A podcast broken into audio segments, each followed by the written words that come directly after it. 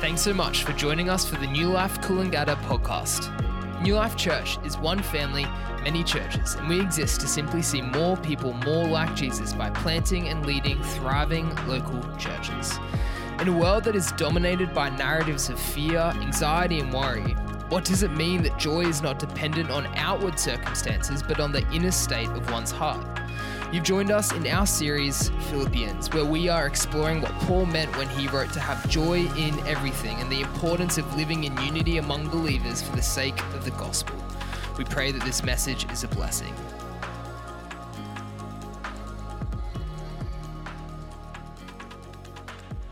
We're actually in week four of our journey through the letter from Paul to the Philippians. And what I love just walking through scripture because you find the gold in it that actually changes our lives.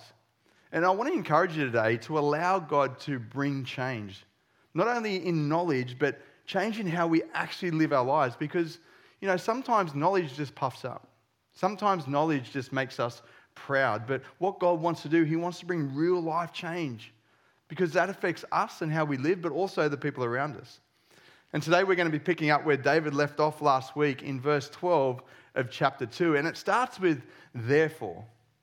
So, whenever you see in the Bible where it starts with therefore, go back and read what it said beforehand because it's a response to what went beforehand. And what was said beforehand was that Jesus has been highly exalted. He's been given the name that's above every other name. And at the name of Jesus, every knee will bow and tongue confess that he is Lord.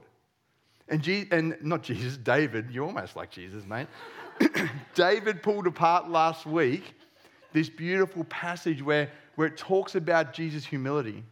That he didn't, he didn't count equality with God something to be held onto, but he humbled himself, coming in the form of a man, and he humbled himself even to the point of death, death on the cross. And so Paul says in verse 12, therefore, because of the example of that humility, because he is Lord of Lords, he says, My dear friends, as you have always obeyed, not only in my presence, but now much more in my absence, continue to work out your salvation with fear and trembling. For it is God who works in you to will and to act in order to fulfill his good purpose. Do everything without grumbling or arguing, so that you may become blameless and pure, children of God without fault in a warped and crooked generation. Then you will shine among them like stars in the sky as you hold firmly to the word of life. And then I will be able to boast on the day of Christ that I did not run or labor in vain, but even if I am being poured out like a drink offering on the sacrifice and service coming from your faith, I am glad and rejoice with you all. So you too should be glad and rejoice with me. Before I get into the message today, we're going to pray. So would you please join me? Father God, we just thank you, Lord, for your word. For, Lord, your word is truth. Your word is life. Your word is living and active and powerful and sharper than any two edged sword. So, God, I pray that you would just help me preach your word with truth, with grace, with love. The Lord, in the end, they would turn and look to you, not to me, only to you, the one who brings life and life in all its fullness. In Jesus' name we pray. Amen. You know, I remember when I first got saved, I used to read a lot of scripture, I used to hear a lot of scripture, and, and that's where I was getting the knowledge of the Bible. Sitting down and reading and reading and reading, which is awesome. But then I realized one day I could sit down in the morning and I could read the entire book of Philippians, the entire letter, and it not change my life. You know, sometimes we need to stop. We need to actually stop in the scripture and go, what does this mean for me? What does this mean for me walking this out in faith? Because if we're just gathering knowledge, again, that just puffs up. But we need to actually stop and look at Scripture and go, God, how do you want me to walk this out? Like I said at the start, if we, if we truly understand the gospel, if we understand the love and grace of God towards us, then that must change how we live. So Paul starts off right at the beginning. He says, Therefore, my dear friends, as you have always obeyed, not only in my presence, but now much more in my absence, continue to work out your salvation with fear and trembling. For it is God who works in you to will and to act in order to fulfill his good purpose. He's like, Therefore, what we learn about Christ, his humility, the example of Jesus, he says, You have obeyed that. Whether I'm with you or whether I'm not with you, you've actually obeyed that. And what we see here, there is a responsibility to the gospel in obedience. That when we learn and understand the grace of God, we have a responsibility to respond to that in action, not just knowledge. Jesus says in John 14, If you love me, keep my commands. This is really clear that, that the disciples actually have a responsibility. And Jesus is saying, If you love me, if you truly know me, then you'll actually do what I say. And then Paul says we actually have a responsibility. In verse 12, he says, to continue to work out your salvation. And you might be looking at this and going, hang on a minute, is this a contradiction in the Bible? I, I thought our salvation was just given to us as a gift. You're saying we have to work for our salvation now? And you'll often get people come to me, uh, atheists and others, and go, ah, here's a contradiction. You guys reckon it's a gift, but Paul says you've got to work for your salvation. But what we actually find contradictions in the Bible because when you go into the context, when you go into what was before, you actually recognize Paul's not saying we work for our salvation, he says we work from it. We don't work for God's love, we work from our salvation through God's love. It's like I don't earn my salvation. I've already given that as a gift. So from that place, I move forward. It's much easier to work from, from love than for love. It's way more powerful to work from love than for love. It's actually way more genuine to work from love than for love. Because when I work from love, it's not selfish. When I work for love, I'm doing it for myself. You see, one comes from a, from a place of security and one from insecurity. all know what happens when we work from a place of insecurity, right? Because it all becomes about us. John MacArthur says the meaning of this text is not that the Philippians had to work in order to gain their salvation, but rather they had to work out the salvation that had already been given to them by God. You see, this phrase, work out your own salvation, it's a call to personal responsibility and accountability for our own spiritual growth and development. So the question is do you live out the gospel? Do you live differently than before you were saved? The Bible is very clear that we have to live a life that actually reflects our salvation. And then Paul continues, he says, Work it out, outwork your salvation with fear and trembling. What does this mean? Should we have an element of fear of God? Well, yes, there is an element of fear when we're faced with the holiness of God. Why? Because we're unholy, we're not perfect. And God is all powerful, all knowing, all perfect, and He is holy. He is other than us, and He will judge sin. A.W. Tozer puts it this way the fear of the Lord is not a terrorizing fear, but a reverential awe that comes from a deep understanding of His greatness, His holiness, and His sovereignty. It's not like, oh, I'm so afraid of you that you don't love me. It's like that awesomeness of you, that you are all powerful creates this awe and wonder in me. That is the fear of the Lord. And we see this kind of fear in the book of Isaiah. Isaiah actually has a vision of God. He meets with God and he sees God. And he's in this moment where he's face to face with the awesomeness and the glory of God. And in verse 5, he says, Woe is me, I cried. I am ruined. For I'm a man of unclean lips, and I live among a people of unclean lips, and my eyes have seen the King, the Lord Almighty. He's in this moment. Some translations say instead of I am ruined, I am undone. From the inside, he stands before this awesome God. From the inside, he's like, I'm undone before you. I'm a man of unclean lips compared to you. It's just this awesomeness that is faced with in the person of God. And then in John, John the Apostle, in Revelation, Revelation 1, there's this scene where the fully glorified Christ comes and stands before him. In verse 17, it says, When I saw him, this is John, I fell at his feet as though dead. Then he placed his right hand on me and said, Do not be afraid. I am the first and the last. I am the living one. I was dead, and now look, I am alive forever and ever. This is John who walked with Jesus for three and a half years. John said, I'm the disciple whom Jesus loved. He was the closest one to Jesus. So, of all the people, when Jesus appears, he should have been the one to give him a high five and hug him and go, It's so great to see you. But he sees him in all his glory. He sees him fully glorified, and that caused him to fall on his face in worship. If Jesus walked in the room right now in all his glory, we wouldn't be walking up to him, giving him a high five. We just wouldn't. We'd all be flat on our faces in worship. And I think modern day Christians, we've lost a bit of that, that fear and trembling that the early church had for the holiness and the glory of God. You see, holy fear shows us the magnitude, the absolute wonder of His grace, that this holy, awesome being would want to be in our presence, that would want to give us the grace, that would want to come and live in us through the power of the Holy Spirit. God's holiness and grace should never be treated with disrespect. It should be treated with the respect it deserves, but sometimes we just trample grace under our feet and we go, oh no, I can sin, it doesn't matter, I'm forgiven. Where's the reverence for the grace of God? And, and this should actually change how we live. When we understand who God is, it should change who we, who we, do, who we are and how we actually live.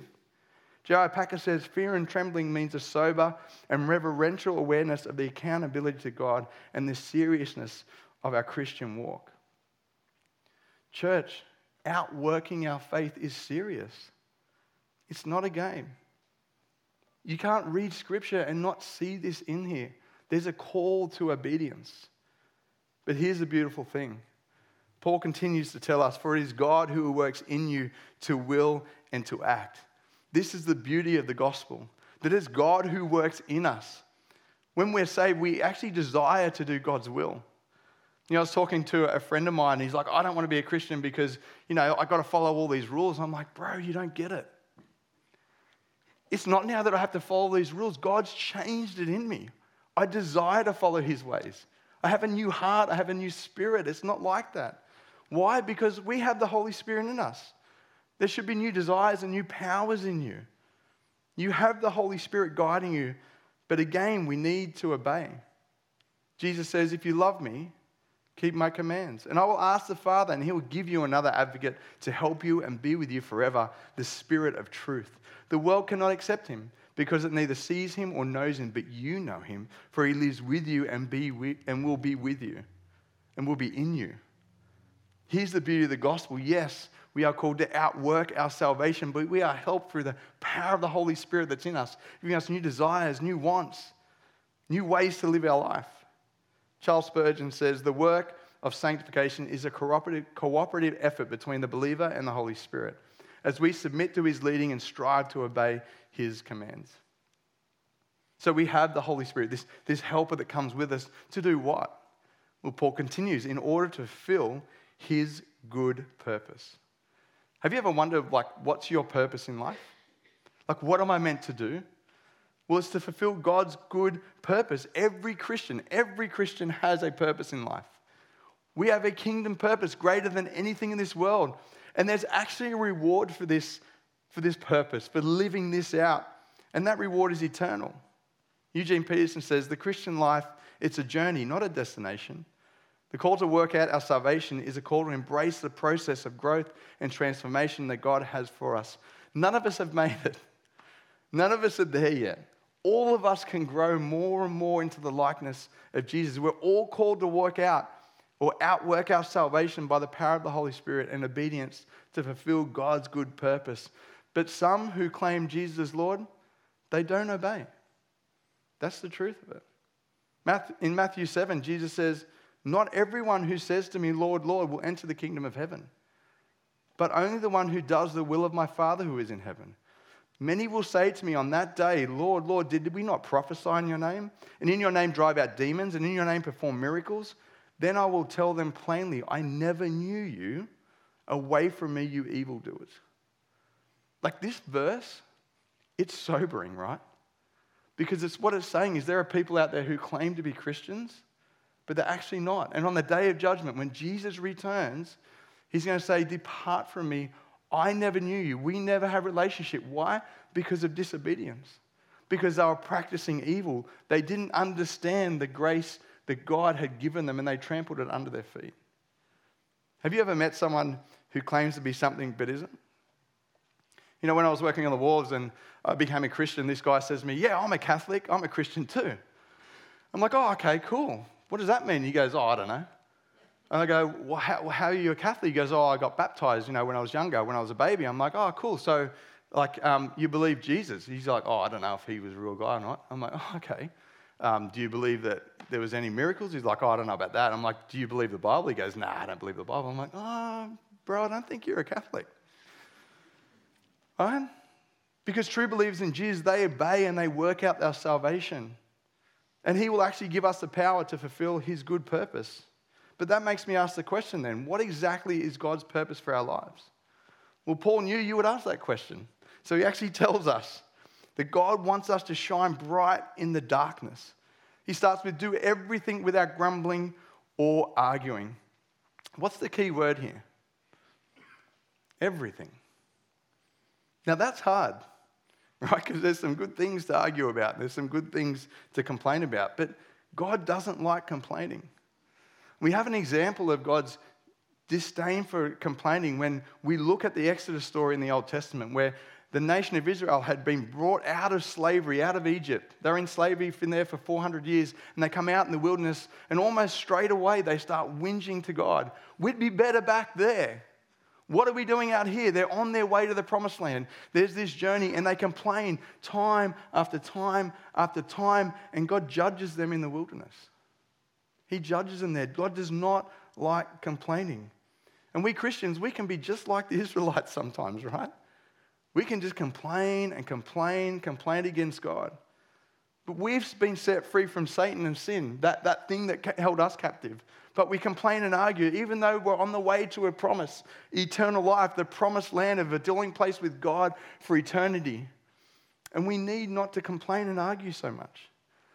But unfortunately, most of the complaining in Christians is in the church. We have 65,000 different denominations because we complain and argue against each other. We can't even have unity sometimes. Have you ever met a person who just constantly complains? Where just everything, they're just every day they're complaining about absolutely everything. You could have the most perfect day, taking the most perfect dinner, and they're like, you're like, how awesome is this? And they're like, I don't like the color of the tablecloth. They shouldn't have this color in here. It doesn't match anything. I'm never coming back here. You're just like, oh my gosh, what is wrong with this person, right? They just complain about it. It's draining. Amen? It's draining when someone's that bad complaining. And I'm not pointing the finger. I'm probably one of the best complainers you'll find. I'm great at it. I'll pick something and I'll complain about it and carry on with the best of them. So there's, when, I write, when I write these sermons, I'm like, yep, thanks God. I need a reminder about that. But what I realize when I'm complaining, it always comes from a place of selfishness. It's actually always about me. It's always about me getting what I want or not getting what I want. Does this mean we don't point out something that's wrong? No, there is a difference though, because there's a difference between selfish whinging and seeing a problem and bringing a solution to benefit all. There's a big difference there. When you see something, it's like, okay, how can we make this thing better? This probably isn't great. Rather than going, you don't do this and I want this. There's two different things there. And this is what I love about the Twin Towns congregation where we started here back in 2020, they came to us. It wasn't about their selfishness or what they wanted. They were like, we're willing to lay everything down to see the kingdom of God advance. And we're just so thankful that it wasn't about complaining or arguing. They could complain every single week that we don't have old hymns and we don't have the things that they used to, and, but they don't. Because it's not about them. They have a different vision of who God is. And here's the thing Jesus never complained about his life or mission. Did he ever complain? But he had the right to complain, right? Think about this for a moment. He created the world, and we continue to destroy it and pillage it. He created humanity, and they rejected him. He was abused, he was spat on, he was mocked, he was nailed to a cross, and he was murdered by those he gave the gift of life to. Just those few things would be enough to complain about, right? Like if that was me, I'd be complaining to the Father all day about my situation, complaining about the people around me, but not Jesus. He humbled himself in obedience to the Father for the salvation of the world without complaining. R.C. Sproul says, a Christian who is characterized by complaining and arguing reveals a lack of faith in God's sovereignty and a lack of gratitude towards his grace. And Paul continues if we're not arguing and complaining, he says, so that you may become blameless and pure, children of God in a warped and crooked generation. If we want to be children of God, we want to reflect the Son of God. We want to reflect Jesus. We need to actually quit, complaining about everything and actually be thankful for our save, salvation, our opportunity to glorify God in this world. Because this world is warped and dark, amen? This world is twisted in so many ways, it's twisted in its thinking. Just take sex, for, for instance. God made this a beautiful thing between a husband and wife. And we've just taken the world has just gone and twisted that. It's just like it's just a pleasurable thing. Do it with as many people as you like. Let's start the whole porn industry where we're destroying people's lives and we charge for this. We've gone and twisted what was beautiful. Take money, for instance. Money is not evil, money can be used for great, great good. But we go and twist that, right? People's lives are fully committed to getting as much of it as they can. They will cheat, they will lie, they will run over people to get it. Money has been twisted. Marriage has been twisted. We think it's just a contract now. We don't see it as a covenant. We look at relationships, possessions, all this has been twisted by the world, and it seems like it's getting worse and worse. But unfortunately, Paul warns us in 1 Timothy that this will actually, it'll be our reality. He says, Mark this. There will be terrible times in the last days. People will be lovers of themselves, lovers of money, boastful, proud, abusive, disobedient to their parents, ungrateful, unholy, without love unforgiving, slanderers, without self control, brutal, not lovers of good, treacherous, rash, conceited, lovers of pleasure rather than lovers of God, having the form of godliness but denying its power. Can I get an amen to that scripture? Is that not a description of the world we live in? This is exactly what we see when we turn on the news, when we turn on the TV, when we look at social media, and we observe how people are actually living and treating each other. And we're continually complaining about the world, the government, our situation, our family, our friends, and not bringing any solutions. I mean, look at social media. It's, had, it's, it's just enhanced that opportunity to complain and ridicule from a distance with no consequences. I can just get on here and complain and ridicule and bag out without even seeing someone face to face. I believe Paul here, the world's twisted. But if we're filled with the Holy Spirit, doing the will of God without complaining, Paul says then you will shine among them like stars in the sky. You see, if we outwork our salvation, we will. The key word is will shine in the darkness. You ever gone outside and looked at the night sky? You go out and you look up, and there's so much more darkness, right? But what do you notice? You know the beauty of the stars. You notice the light. You don't even look and go, oh, look, that darkness looks cool. No, no, no. You're looking up in the darkness and you actually see the light. You see, darkness is just the absence of light. Light overcomes darkness. Think about this. When you walk into a dark room, what do you do? You turn the light on, darkness flees. Darkness cannot overcome light. And here's the thing Jesus calls us to be light that overcomes the darkness in the world. In Matthew 5, he says, You are the light of the world. A town built on a hill cannot be hidden. Neither do people light a lamp and put it under a bowl. Instead, they put it on its stand and it gives light to everyone who's in the house. In the same way, let your light shine before others that they may see your good deeds and glorify your Father in heaven. Here's a beautiful example of where Paul has got this teaching from. Jesus, like, you're the light of the world. I've placed you in the world that you would be like those stars, that they would stick out, that people would see it and actually glorify your Father in heaven. So, how? How do we bear this light? Well, it's through our salvation. It's through work outworking the gift of grace. It's through the indwelling of the Holy Spirit. It's through being different, not complaining. It's through the light of Jesus Christ that's in us. You know that Jesus is the light. In John 8, Jesus says, I am the light of the world. Whoever follows me will never walk in darkness, but will have the light of life. He says, I'm the light of the world, and I'll be in you. And if I'm in you, you will not walk in darkness. You see, this darkness of the world, it can be overwhelming, but the light of Christ in us is greater. And it has the power to transform people's lives, individuals, and the world. Do you have the light of Christ in you? Ephesians 8 said, For you were once in darkness, but now you are light in the Lord. Live as children of light. And I say amen to this. I was living in darkness before I was saved. I was blind. I didn't understand what was going on. But God illuminated that in me. And now I have a responsibility to actually live that out. Live as children of light. Do you shine like a star in the night sky? Do you shine bright in a twisted and crooked generation? Charles Spurgeon says Christians are called to be light in the darkness. A spirit of joy and gratitude in the midst of complaining and arguing world is a powerful witness to the love and grace of God. And how do we do this? Well, we do it through the power of the Holy Spirit. And then Paul tells us as we hold firm to the word of life. Our foundation is the word of God because the word of God reveals, it's a revelation of Jesus, of the Father and the Holy Spirit. We will be a contrast to the world if we hold firm to the word and what we see in there. You see, God's word is in stark contrast to the morals and behaviors of the world, amen?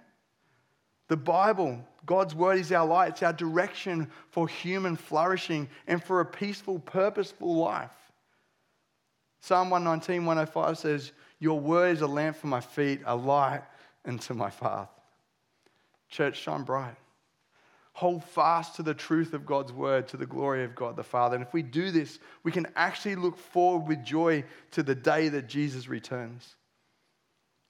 He says, And then I will be able to boast on the day of Christ. I did not run or labor in vain, but even if I'm poured out like a drink offering on the sacrifice and service of coming from your faith, I am glad and rejoice with you all. So you too should be glad and rejoice with me. He talks about this day of Christ. This is the day that, that Jesus re- returns. It's like the day of the Lord. There's many different words for it, but this is when Jesus returns and judges all humanity, where those who don't know him are judged, but those who know him are given a reward. And Paul's actually looking forward to this. And this is what motivated Paul's life. The fact that he believed in God's promises that he would fulfill that on the day of Christ. Sinclair Ferguson says, The day of Christ is a day of joy and celebration as we rejoice in the victory that he has won for us over sin, death, and the powers of darkness. He says, I've not run in vain or labored in vain.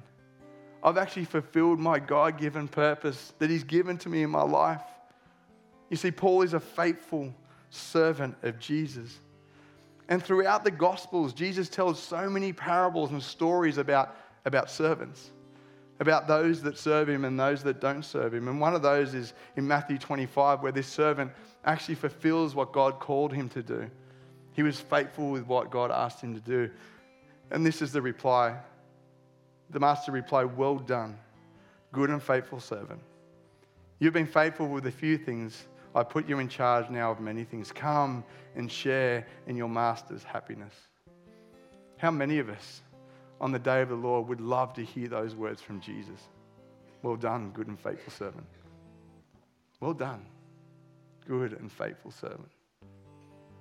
Paul says, I, I am glad and I rejoice. His joy is in God, his joy is in the mission, his joy is in the promise to come. His joy is in his faith. It's not in his circumstances or his possessions. And he says, So you too should be glad and rejoice. Church, rejoice in obedience. Rejoice in your purpose. Rejoice in your salvation.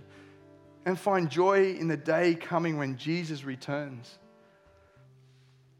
You know, we all have a day coming that we look forward to, right? There's all days in our lives where we, we look forward with joy, like a wedding day. You look forward to a wedding day. This is a day is going to be full of joy and happiness and beauty.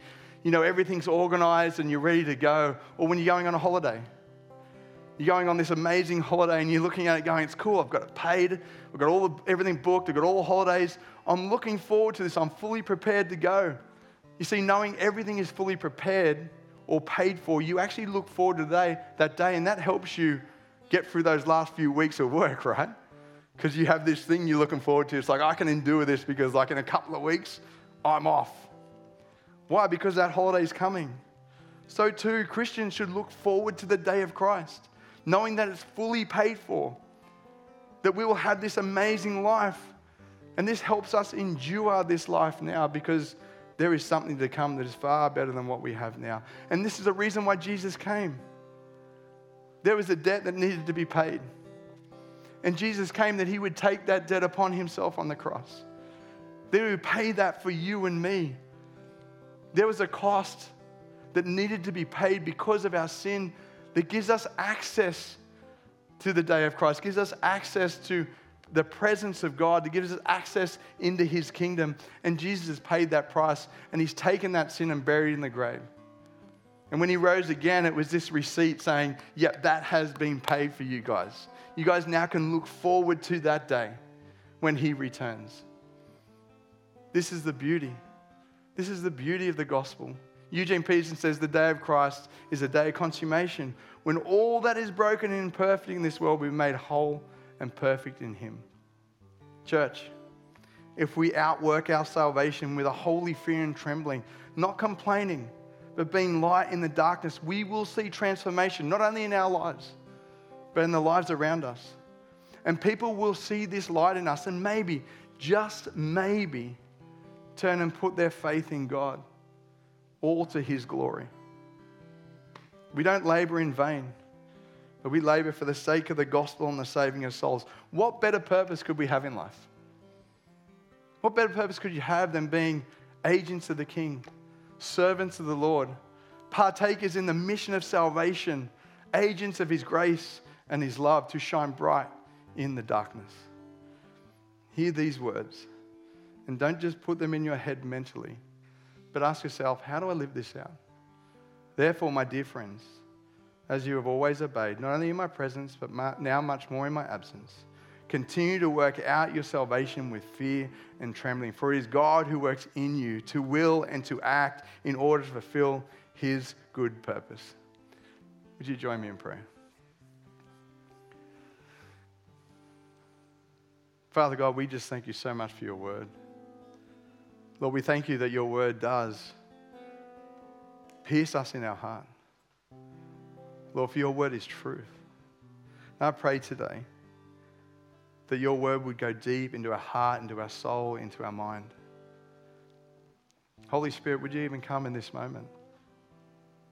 Would you reveal to each and every one of us how do we walk this out in the areas we find ourselves, in the areas of influence that we have?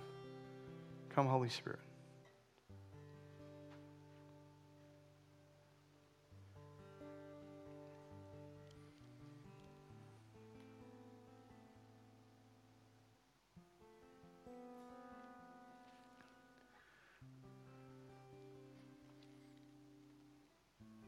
And just in this moment, I just feel that there's, there's a bit of fear fear of stepping into purpose, stepping into what God has for your life. And I just want to say to those people, it's, that's where the abundant life comes from. That's where the life full of peace and joy, regardless of circumstance, blossoms.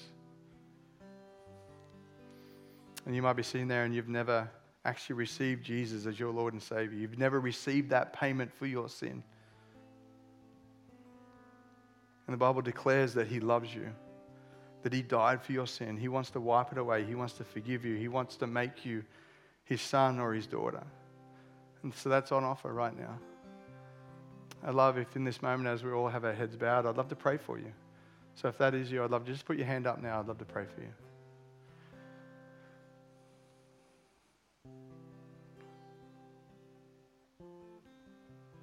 Lord, we just thank you so much for your grace and your mercy and your love for each and every one of us. God, make your gospel, the reality of your grace, so real in our heart. May we see the awesomeness, the holiness of who you are, that that would manifest itself in us in love, in grace, in truth, that we would be light in the darkness. And all God's people said, Amen. Would you like to stand as we worship the Lord together? Thanks again for listening to the New Life podcast. If that stirred something within you or you would like prayer, you can head to church.nu forward slash prayer or contact us through our Instagram or Facebook page.